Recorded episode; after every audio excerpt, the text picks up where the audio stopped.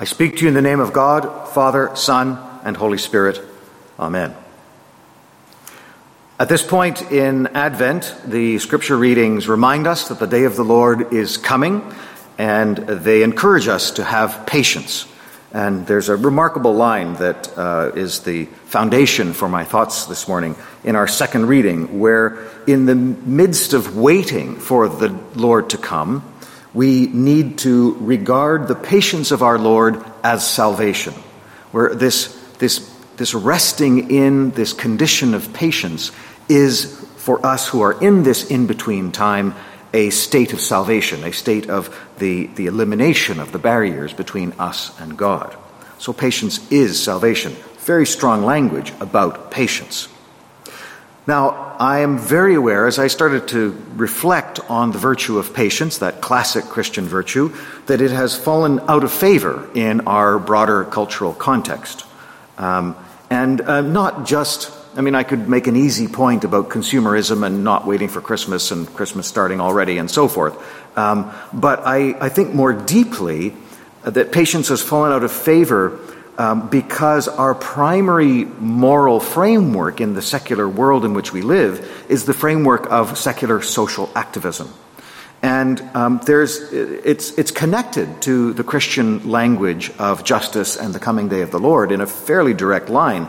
Uh, you have the prophetic tradition of the Old Testament, and you can draw a line from that prophetic tradition right through the experience of African Americans into the language of justice and, um, and social transformation.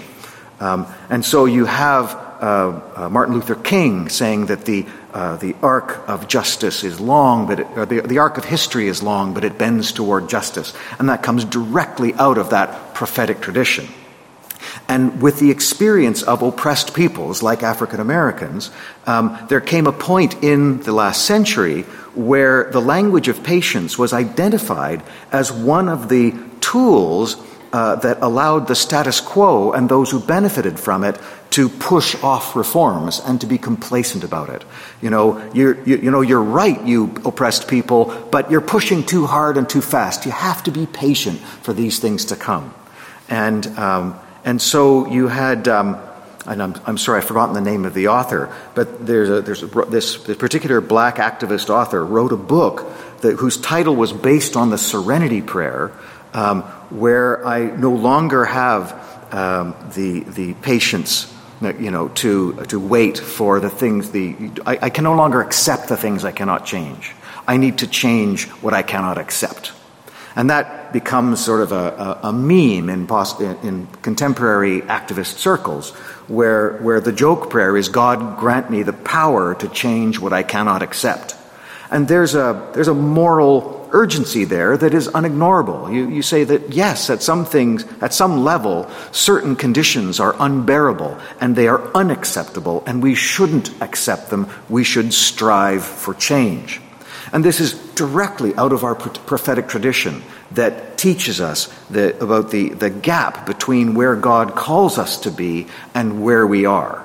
And so we need to be mindful of that gap and always pressing towards the values of the kingdom.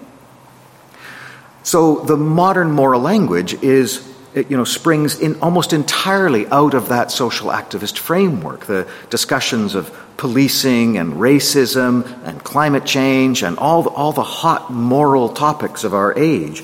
Um, the, the moral high ground is claimed by the activists who have a vision of where we are called to be, which is a true and good vision, and, the, and, the, uh, and, and are pressing us to do something now, not to wait, not to fob it off on future generations, but to take moral responsibility now. And this is good and wonderful and right. You know I'm leading to a but, so here's the but. There's a dark side to contemporary activist conversation and that moral framework in how it's presented. And that dark side is that at the same time as we have widespread acceptance of the moral framework of activism, particularly amongst our younger adults, we have correspondingly high uh, examples of mental illness and a phenomenon that gets called doomers, uh, that you know you have boomers and you have doomers. So the baby boomers are one cohort, and the millennials are often called doomers because we're doomed. We're just doomed. everything is going to hell in a handbasket and there's nothing we can do about it.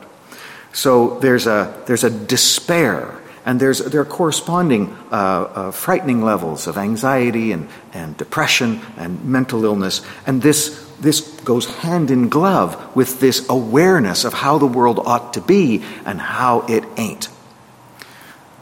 There's another dark side to the contemporary activist conversation, and that is that um, there's a blindness, or there can be a blindness, and I'm not accusing all activists of this, um, but I, I, I have seen a blindness to the same problems of self interest and entitlement that have been leveled against the, the beneficiaries of the old status quo, the old Christendom status quo, where it's easy to take moral high ground using the moral terms of your Christendom framework when you're the ones benefiting from it. That's precisely the criticism that, that upended that world and, uh, and undercut the moral authority of Christendom.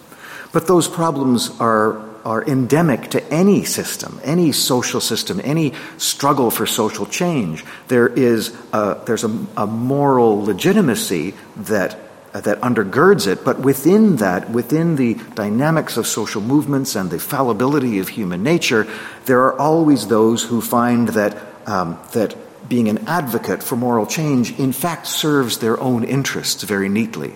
And so the greatest advocates um, are often those whose personal interests um, are served, as opposed to those who are doing it out of some uh, sense of disinterested altruism.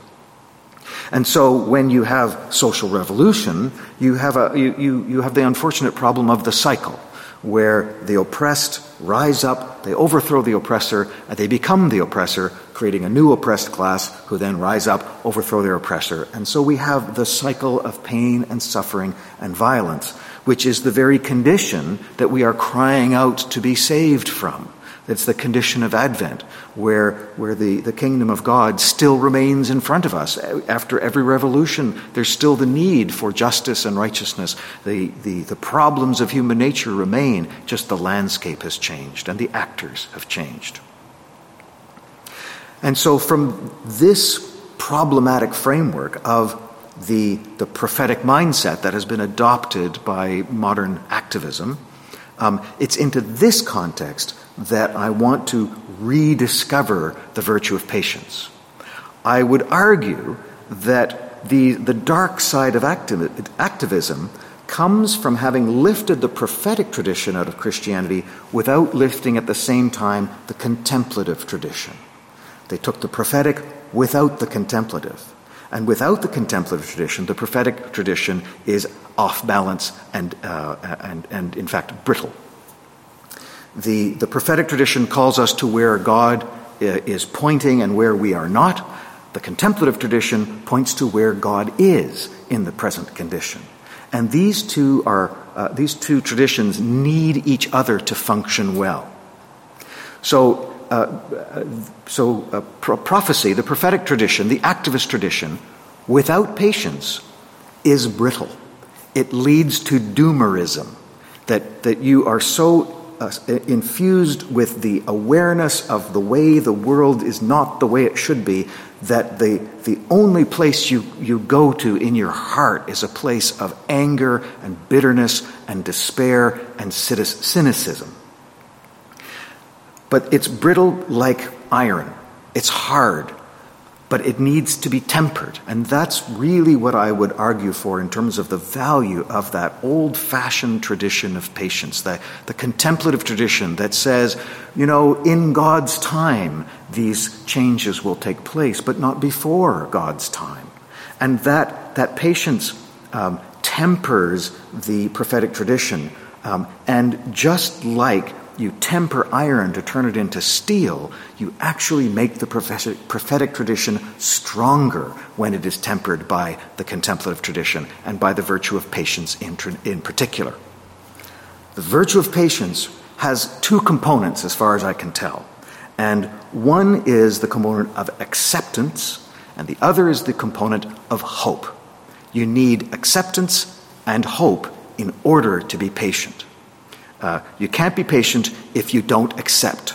If, you, if the only experience of your life is God grant me the power to change what I cannot accept, and there are things that you cannot accept and you don't have the power to change, all you have is a problem that you carry with you 24 7. And so, at some level, you need to find a place of acceptance because the alternative is mental distress. And the, the other side, of course, is hope. You can't have patience without hope. And hanging on to the hope of change is the other part of the, the spiritual practice, the contemplative practice, which goes hand in glove with the activist tradition of calling the world to be its best self. That we have to, at some level, hope that, that people's moral perceptions are true, that when shown what is good and right and true, they, will, they cannot help but recognize it. We, we have to hope that at some level humanity is able to recognize the threat of climate change, the injustice of racism, the problems with policing, and all the things that we are talking about. We have to hope that there is a general will built into us as human beings to, to move towards that future where these things are not the problems that they are today. So we need acceptance and we need hope.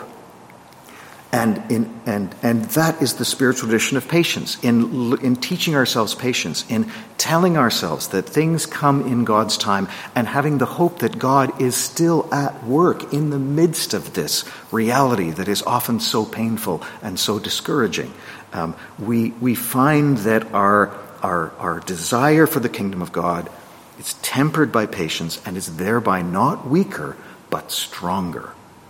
So, Patience is not just a tool of the powerful to slow down the activism of the weak. It's a tool of the weak to become strong because it allows us to wait for the right time and thereby become more effective.